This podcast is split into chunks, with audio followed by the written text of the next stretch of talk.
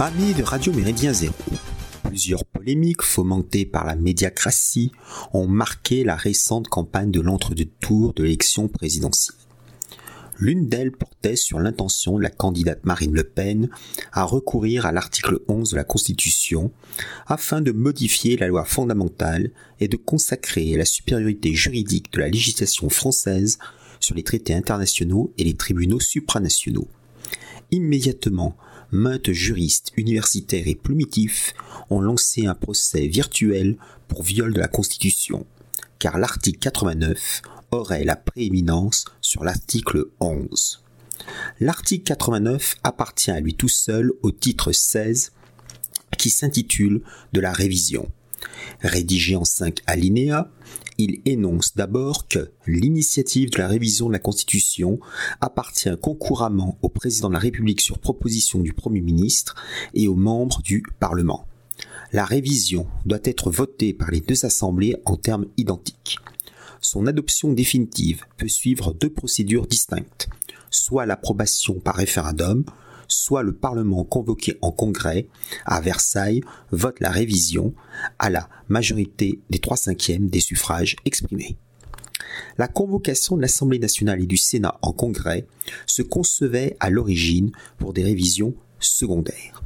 Force est de constater que sur les 24 révisions depuis 1958, 21 ont été entérinées selon cette procédure. L'esprit initial de 1958 est bel et bien détourné au profit des combinaisons politiciennes.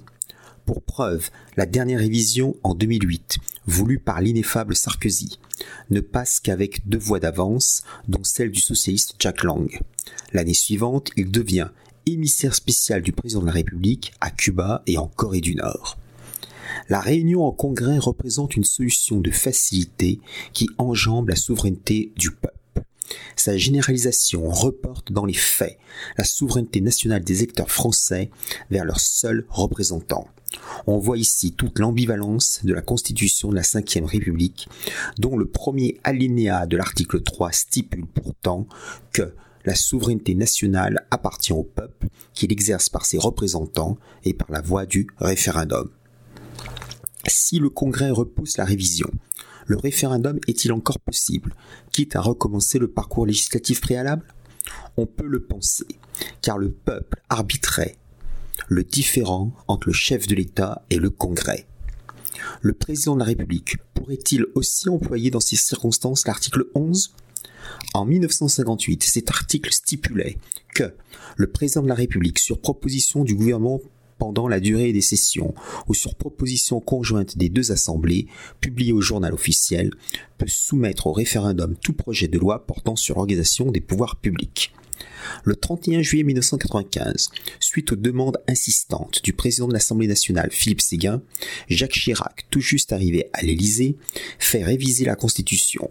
Le Congrès supprime les dispositions transitoires et la référence à la communauté, l'ancien empire colonial français, modifie le régime de l'inviolabilité parlementaire, établit la session parlementaire ordinaire unique et étend le champ d'application du référendum prévu à l'article 11 aux réformes relatives à la politique économique, sociale et environnementale et aux services publics. On remarquera le caractère flou de la rédaction. L'usage de l'article 11 a soulevé et soulève toujours des palabres interminables entre constitutionnalistes qui baignent souvent dans le parlementarisme béat le plus rance. En 1962, Charles de Gaulle l'applique pour imposer aux parlementaires récalcitrants l'élection au suffrage universel direct du président de la République. Premier opposant à de Gaulle, le président du Sénat, le radical Gaston Monerville, parle alors de forfaiture.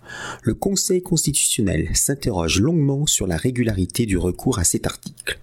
Après d'âpres débats, il transmet un avis confidentiel au président qui condamne le procédé. En revanche, l'institution concède en public aux Français le soin de trancher. L'approbation populaire couvre finalement la manœuvre et fonde un précédent constitutionnel interrompu en 1969.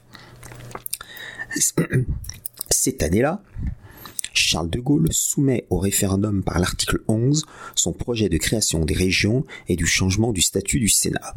La victoire du non entraîne sa démission immédiate. Pour lui, le chef de l'État dialogue en permanence avec le peuple français par un usage fréquent au référendum. Premier responsable du devenir de la nation, il arbitre entre le gouvernement, le Parlement, les corps intermédiaires, les forces vives et les électeurs. Dans cette logique, un désaveu suppose le départ inévitable du président de la République. L'article 11 établit donc un mécanisme plébiscitaire qui s'inscrit dans la tradition politique bonapartiste. Cet égard envers la volonté populaire souveraine ne peut qu'irriter les politiciens ainsi que les officines de l'État profond qui organisent le système, d'où le verrouillage institutionnel qui suivra quelques décennies plus tard. Un putsch jurisprudentiel s'opère dans le cadre de la répartition complaisante du contrôle de constitutionnalité entre le Conseil constitutionnel et le Conseil d'État.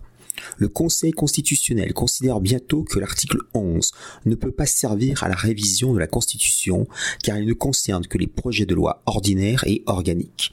Quant au Conseil d'État, il s'assure que la révision ne place pas la France en contradiction avec ses engagements internationaux, vérifie que les mesures envisagées sont de niveau constitutionnel et signale qu'une disposition contreviendrait à l'esprit des institutions, porterait atteinte à leur équilibre ou méconnaîtrait une tradition républicaine constante.